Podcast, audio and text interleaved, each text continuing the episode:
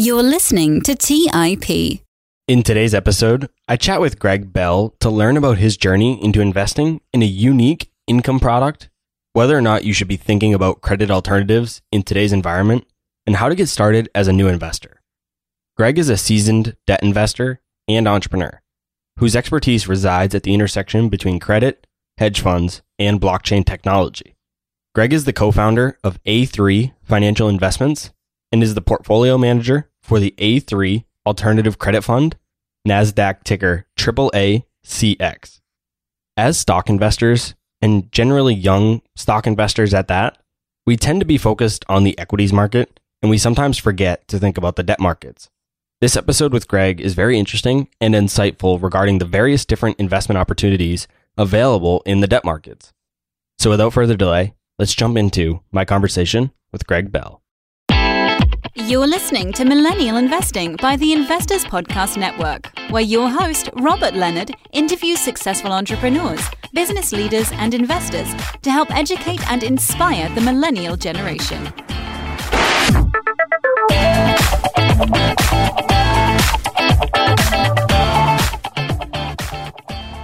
Hey, everyone. Welcome to this week's episode of the Millennial Investing Podcast. With me today, I have Greg Bell. Welcome to the show, Greg. Thank you. Really excited to be here. For those who aren't yet familiar with you, tell us a bit about your background and how you got to where you are today. My investment career has been, well, anything but traditional, I would say. I worked at several multi-billion dollar hedge funds. I'm not a stock picker. I started professionally at a firm called Silverpoint Capital back in two thousand six, pre-crisis. And the asset class for the investment that we were looking at was life settlements. It's a product where we are buying life insurance policies from uh, individuals and then profiting off their death benefits for the mortality event. It was a really interesting and formative sort of first professional investment because it just opened my eyes to this wide world of alternative investments and the creativity that exists in the investment framework away from just, you know, equities. You know, from there, I went on to build out a highly successful product and business at a uh, investment bank, trading and structuring reverse mortgages.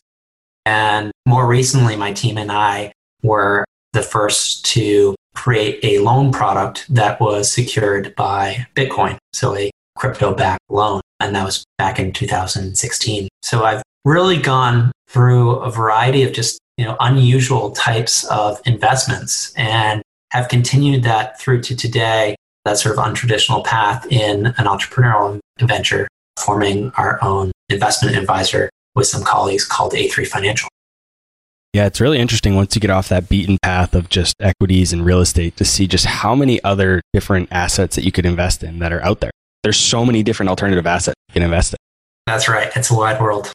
What was the genesis for A three Financial? Why did you want to become an entrepreneur and a founder rather than just continuing to be a traditional individual investor or working at a hedge fund and just staying where you were?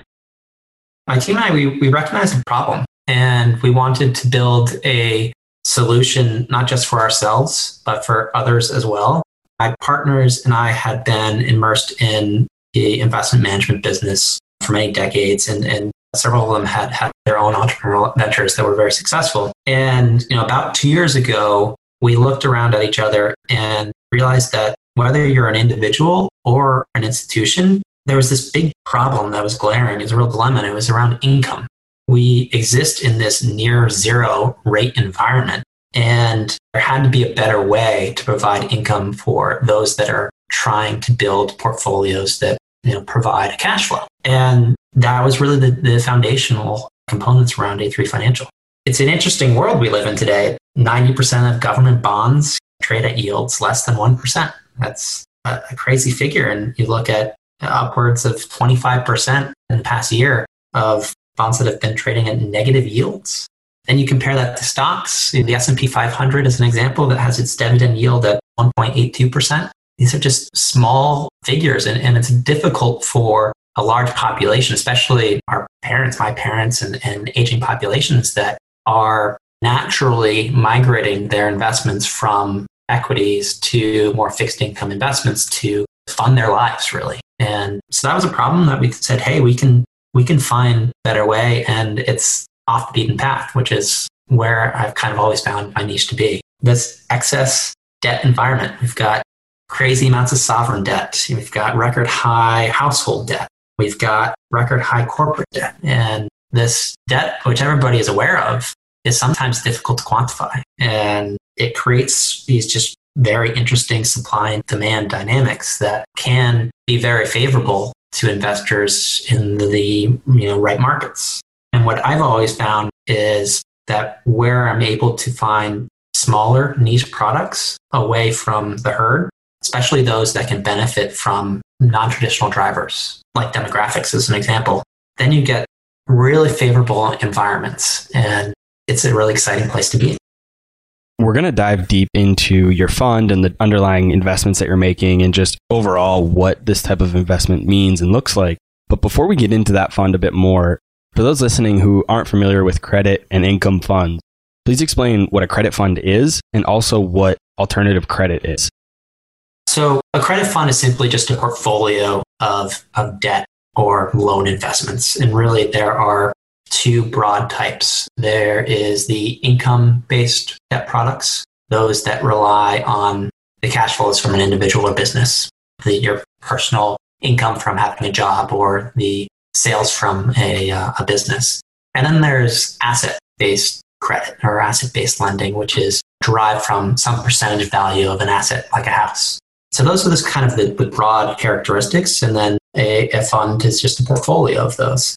We mentioned a little bit about how much debt there is, but, but it's difficult to quantify. You look at the equity markets in the U S, and that certainly dominates the headlines. That's it. In the U S, being the largest equity market globally, it's thirty-eight trillion dollars. And that's a, that's a huge figure. But the bond market is actually bigger. The debt market's much bigger. It's forty-one trillion dollars in the U S alone. And when you include foreign debt, a lot of which is denominated in dollars, then you're actually looking at a figure that's one hundred fourteen trillion dollars. So it's this huge part of the market that, from an individual's perspective, is often kind of more on the sidelines because it's difficult to gain access to.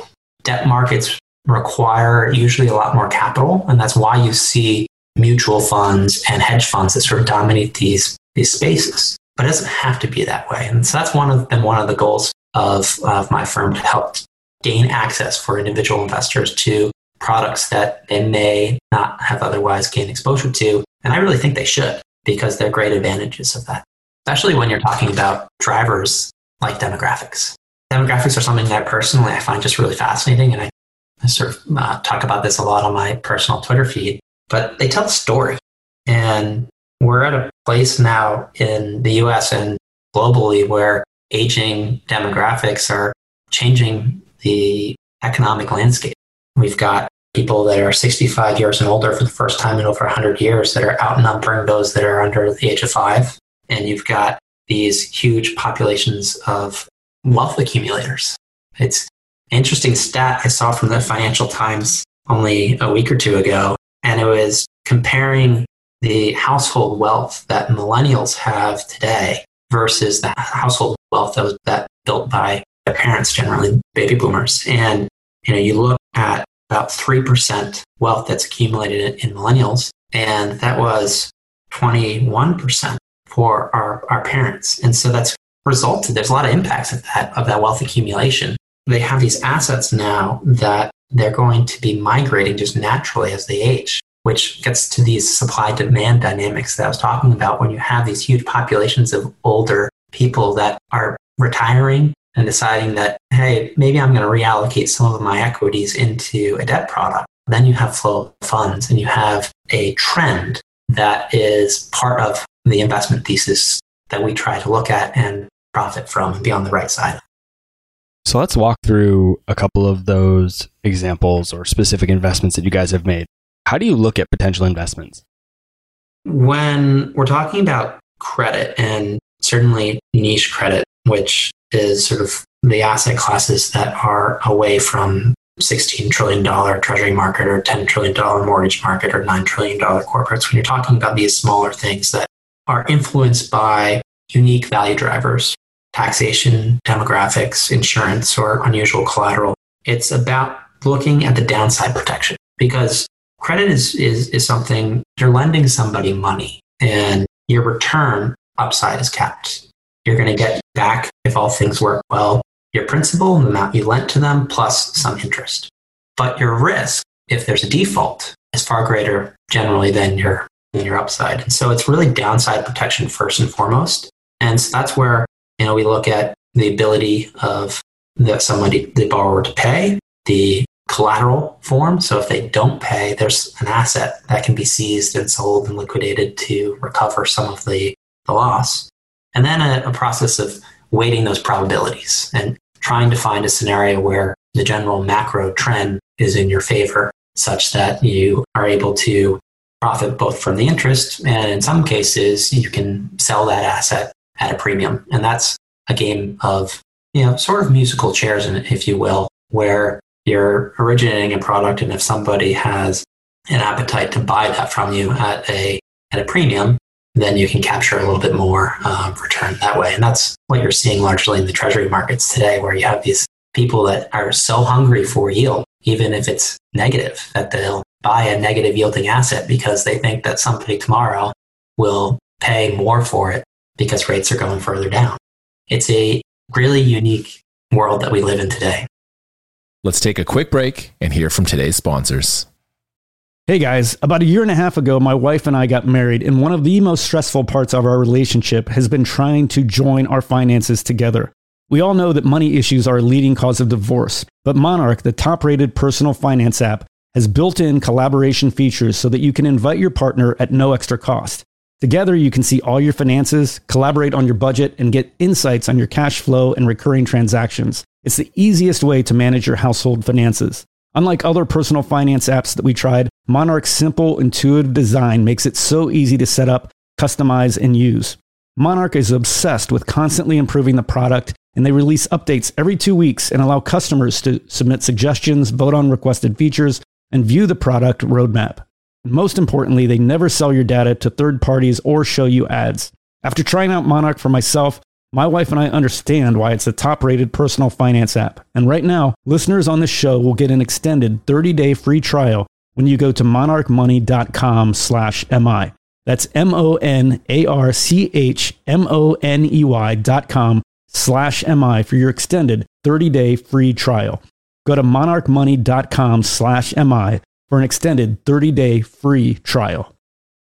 Hey guys, have you ever wondered if there's an A I tool like ChatGPT specifically built for the stock market? A tool that not only does the research and analysis for you, but also allows for dynamic discussions? Well, wonder no more. Meet Meka, your A I-powered stock research assistant, now enhanced with real-time stock data. Let Meka do the heavy lifting for you to significantly reduce your research time. And the best part, Meka is one hundred percent free. Ask Meka questions like, explore the financial health of Apple through a summary of its balance sheet. Compare the financial statements of Apple and Tesla. What is the analyst price target for Microsoft? What is the social sentiment analysis of Amazon? And millions of other queries right at your fingertips. Visit Meka dot com. That's M E Y K A dot com. Hey guys, when it comes to financial advice, you've got to trust the source. It's why you listen to this podcast. When I'm looking to upgrade my wallet, I turn to NerdWallet. Their expert team of nerds dives into the details to help you find smarter financial products. Before NerdWallet, I'd pay for vacations with whatever credit card was in my wallet. But I was missing out on miles I didn't even know I was leaving on the table. Now I've got a new card with more miles and more upgrades. What could future you do with more travel rewards? A hotel upgrade, lounge access, a free flight to a bucket list destination? Wherever you go next, make it happen with a smarter travel credit card. Don't wait to make smart financial decisions. Compare and find smarter credit cards, savings accounts, and much more today at nerd wallet dot com. NerdWallet, finance smarter. Check out nerd wallet dot com and start making smarter financial decisions. As with all cards, credit is subject to lender approval and terms apply. All right, back to the show. So can you give some examples of the specific types of loans that you're essentially investing in? Are you essentially lending money like a mortgage?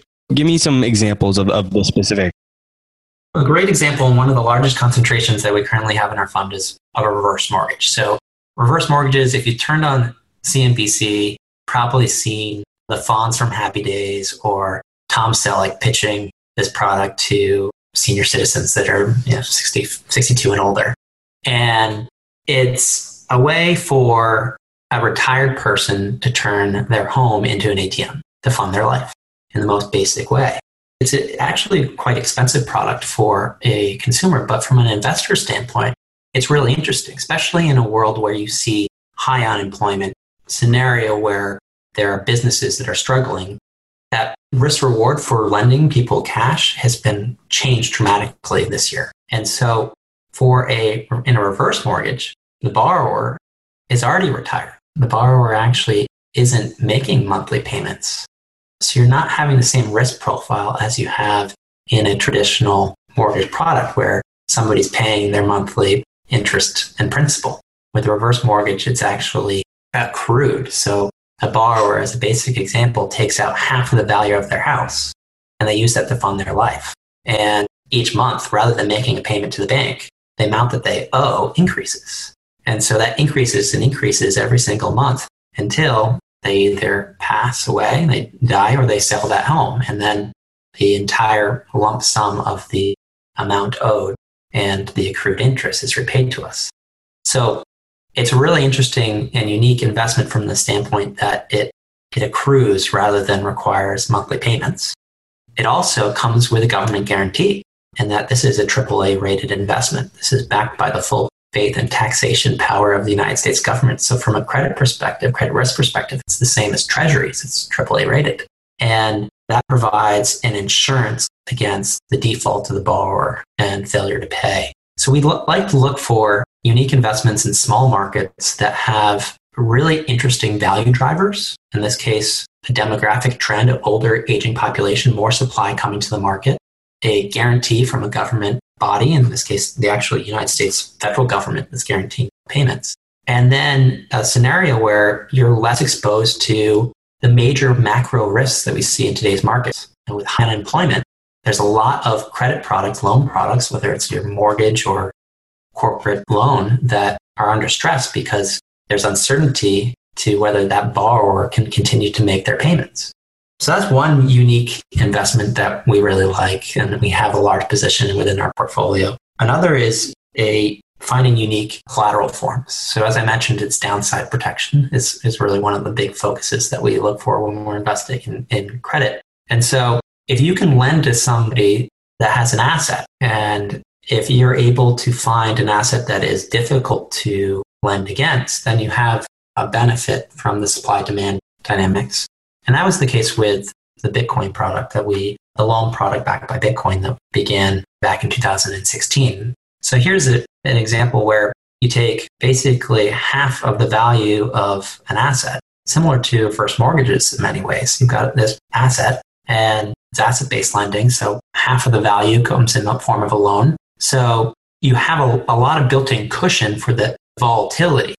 You can see a house go down in value. You can see Bitcoin go down in value. But as long as you have a sufficient cushion to protect the principal, then that volatility is less of a factor, and you can focus more on the return profile, the interest income that you have from being able to lend.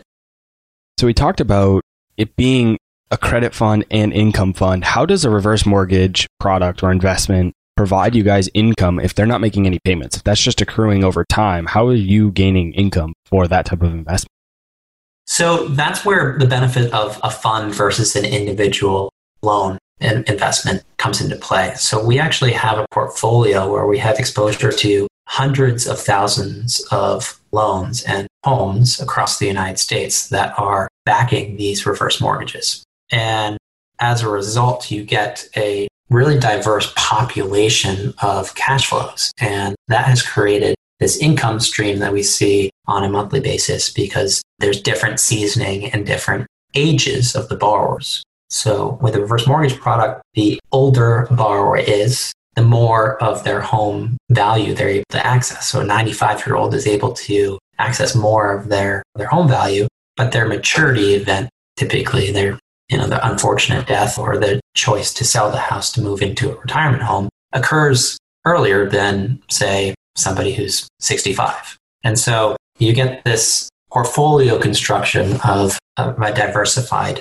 loan mix. So you're one of the guys behind the A three Alternative Credit Fund, which launched back in October of last year, and it's traded on the Nasdaq under ticker triple A C X. The fund has shown strong performance through the economic and public health crisis that we've been experiencing, which is rare for income funds. What do you attribute this to? I would say it's it's the unusual or unique value drivers that we're focusing on, and, and those being things that are away from what is driving market narrative broadly in other asset classes. It, it's hard to find an investment thesis that doesn't involve the words Fed policy X Y Z in today's market. And we try to avoid that because hopefully what the Fed does with rates doesn't affect, you know, a senior citizen's life, doesn't put their life in jeopardy. And the cash flows from reverse mortgages, as an example, are really based off of the long- longevity of the borrower. You know? And so if they die, that's unfortunate, and that's a, that's a cash flow event. We actually benefit from longevity. I like being on the reverse mortgage side these days versus the life settlements where I started my career, because in the life settlements space, that was more life insurance policies where you're profiting off death, which I prefer profiting off the longevity, in which we, we see in, in this product. But it's unique. And so it's finding drivers like insurance, like taxation power, like demographics that can be a investment thesis rather than a P E multiple of a stock or business model. It's a niche market. The fund has also had relatively little volatility during the last six months of turbulence that we've seen, with your credit fund only dropping about six percent or so from late February to late March, mid-March, late March, when we saw the S and P down about thirty percent or so. What about the credit fund causes it to be more stable than other financial instruments? Do you expect this to continue into the future with this type of fund? The fund was quite a bit in the early part of the year, over ten percent, and that cushioned some of the pullback that we saw in March and kept us positive. Year to date, we're up double digits and are currently outperforming the S and P five hundred with a fraction of the volatility. And I think that has to do with the income and the value being driven from the coupon or yield of the portfolio rather than the appreciation or depreciation of the assets themselves.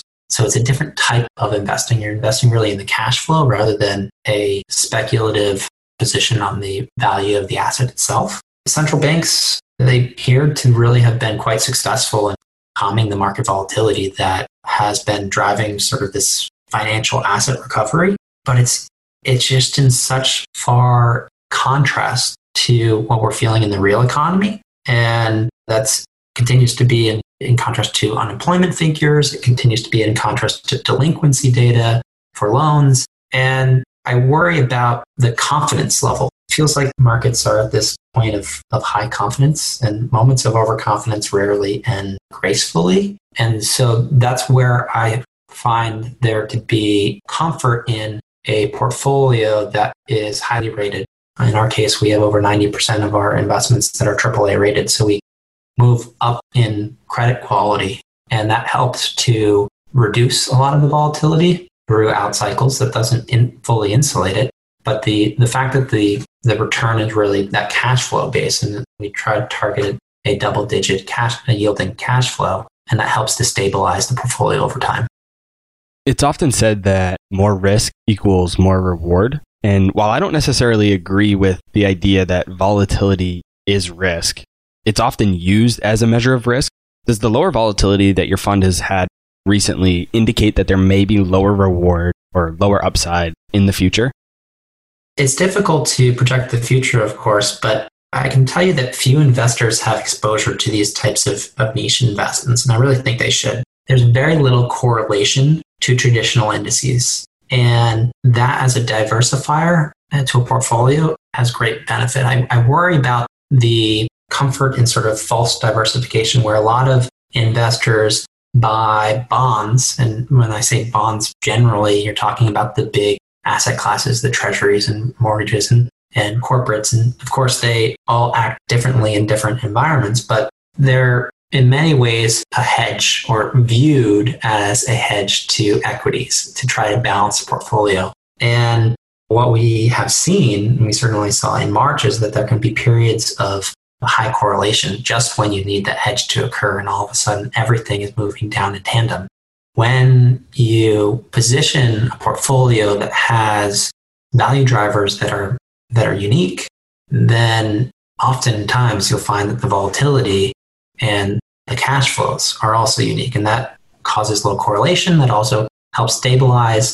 And we're not buying deeply discounted investments and hoping that they return to par. We're buying investments that are performing, that are government guaranteed, and that we hope will meet our, our target yields. It's an analysis around prepayment, analysis around mortality and life expectancy, which are risks that in many ways are more actuarial in nature. And so that provides a cushion, and we try to target the yield and the coupon. So if we're able to drive our return based off of the coupon, then there might be further upside as you're reselling those assets or trading those assets into the future.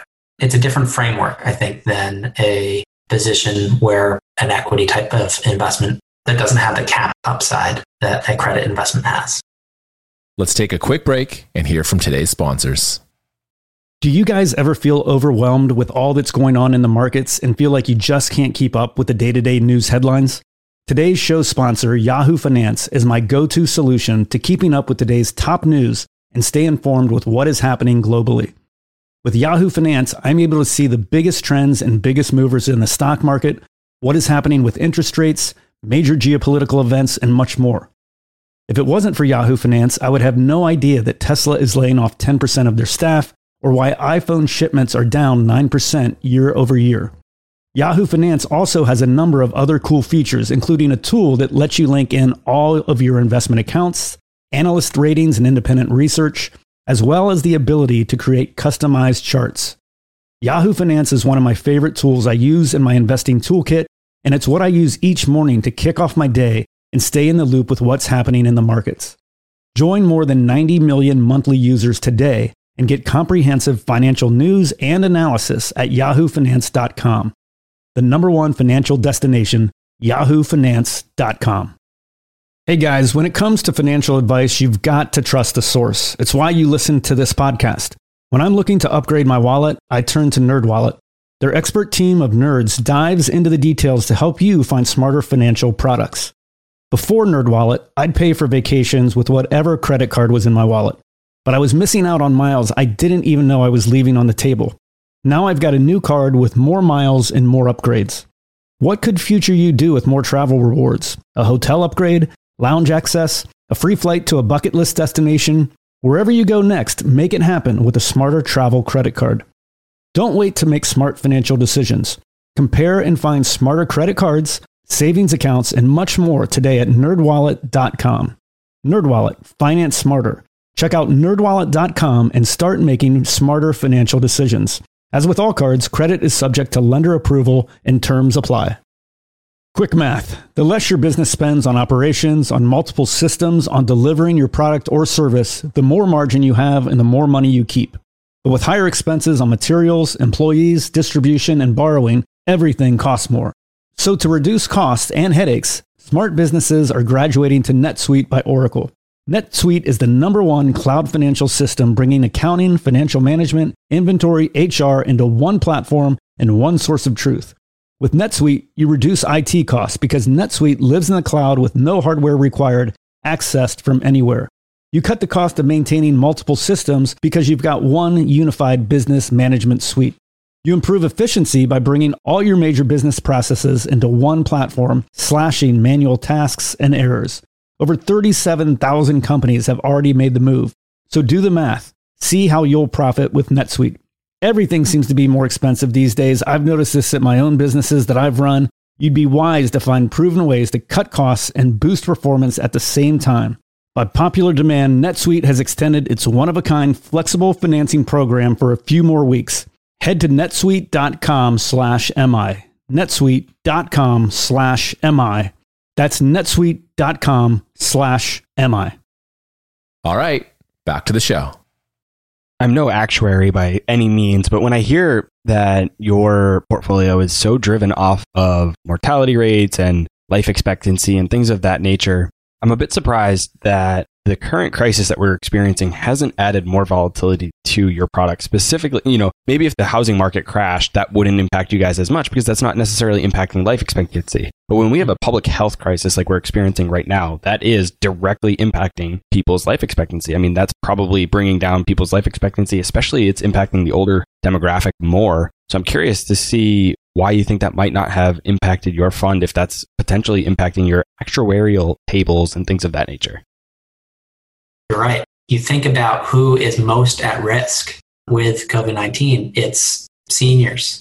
And I think what's unique here is that the reverse mortgage product is designed for those that want to stay in their homes and live in their homes rather than move to retirement Uh, communities. Right? And as a result, that is social distancing to begin with. Now, there has been an uptick in mortality as a result of, of COVID, but it's there's more stability and historical reference points that we can rely on and use as a as a, a valuation metric. And that's where these probability-weighted scenarios come into play. What is the probability of, of a certain spike in, in certain age groups or locations and things of that nature? And it's a highly un- uncorrelated factor. So it's it's a unique experience that and stress that this portfolio and this particular product has undergone this year. triple A C X sounds like a pretty unique fund. And I know it's not an asset that I've heard a lot of people invest in. And you mentioned it that not a lot of people invest in it either. So where does it fit in an investor's portfolio? Who is this type of investment or fund best for?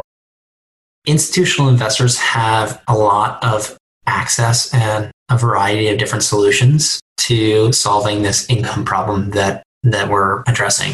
And mostly those come in the form of hedge funds or P E funds that have restrictions related to high net worth and capital lockups and generally are opaque type structures. So we've tried to create a product that is more accessible, that is able to be invested without accreditation and has a ticker. It's through a closed-end fund structure called an interval fund. And this is a, a type of product that is becoming more and more popular. It provides a means to access our sort of mix of public and private investments in a daily valued, transparent vehicle with current pricing, but it, it also has a quarterly liquidity. So currently we make available ten percent of the fund's assets to a tender offer to our investors. So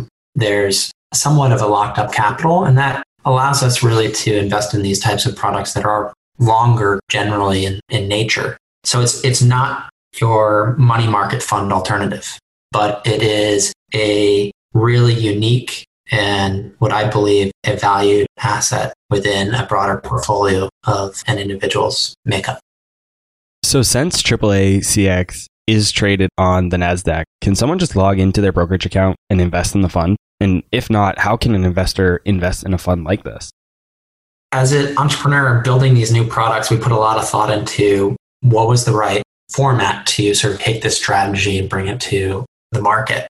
And what I found was there's lots of walls that are up in our financial system. And so depending on who you use as your broker and whether you use an investment advisor, you may be able to invest in it directly. And that will hopefully increase over time as we get on more and more platforms. But today there are some limitations. So if you're interested in buying and are having any problems, please reach out to us. Our phone number is three oh three, nine nine seven, nine oh one oh. You can email us at I R at A three dot financial, or we're in Denver, Colorado. So if you want to come by and, and have a conversation with us, we'd be happy to, to talk more about unique credit products.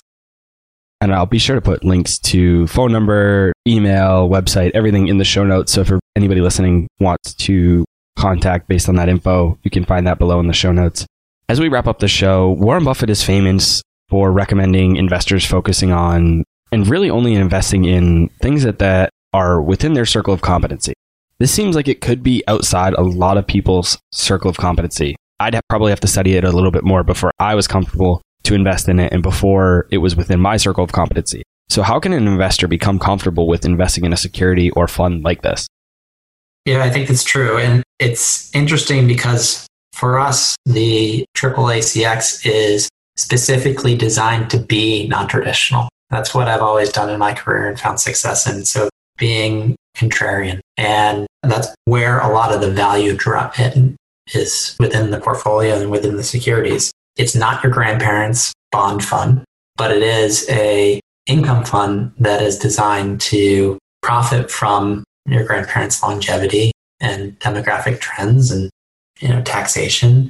There are plenty of research materials that we make publicly available on our website that is or walks you through our process and how we look at our each of our investments, because it's it's it's about having an investment thesis, testing it, seeing how it performs over time, stressing that thesis and saying under these various scenarios, how does this perform? Does this protect your investment? Does it provide the income stream that we anticipate? And if not, then reassessing that over time and reassessing the probabilities. And in today's environment where there's so much uncertainty, so much stress on cash flows from consumers to businesses, I think the downside probabilities in, in credit and loans and, and in debt products generally have become, unfortunately, all that more likely. And so it's important to be comfortable with the, the credit protections that are there. And that's where we like to have that asset that can be sold, where we like to see, you know, some structure or some sort of guarantees, whether it's individual or from a federal government, that provide greater assurances that we're going to receive our money back when we expect it. I think reading those research reports and understanding the thesis behind these investments would be super helpful for people listening that are trying to understand this better. I know I'm going to go read them and see if I could add this type of investment or alternative asset to my circle of competency so I could look into potentially investing in it. So where might somebody listening today be able to go and find those research reports? Our website is a great source, A three dot financial. That's the website. And you can reach out to us and we're happy to direct you in other ways. I encourage all of your listeners to look for the stones that haven't been turned over, because the investment universe is really, really very broad. And there's so much more than just stocks and, and mortgages and treasuries out there that can provide a lot of value and a lot of diversification and, and frankly, a lot of fun to learn about and explore, because you'll be amazed at the creativity of investors and how people seek to make money from a, a cash flow. Yeah, I know a lot of the audience here likes to dive into these types of things and likes to spend the time researching it. So I'm sure they'll get a lot of value and, and just probably honestly have a lot of fun from reading these reports and, you know, learning something new about an investment product that they never heard of. And it's interesting because you talked about how big the bond market is, and that even doesn't really get that much coverage on, you know, financial media or news outlets. You don't see it that often on C N B C. It's pretty much all equities. That's the exciting, sexy part of investing. So it is really interesting to have this conversation about an alternative asset and even have the opportunity to go learn about it. And I'm thankful that there's these publicly available resources that we can go learn and, and understand the thesis behind. So Greg, thank you so much for providing those resources and for coming on the show and providing a bunch of great information. Absolutely. It was a lot of fun. All right, guys, that's all I had for this week's episode of Millennial Investing. I'll see you again next week. Thank you for listening to T I P. To access our show notes, courses, or forums, go to the investors podcast dot com. This show is for entertainment purposes only. Before making any decisions, consult a professional. This show is copyrighted by the Investors Podcast Network. Written permissions must be granted before syndication or rebroadcasting.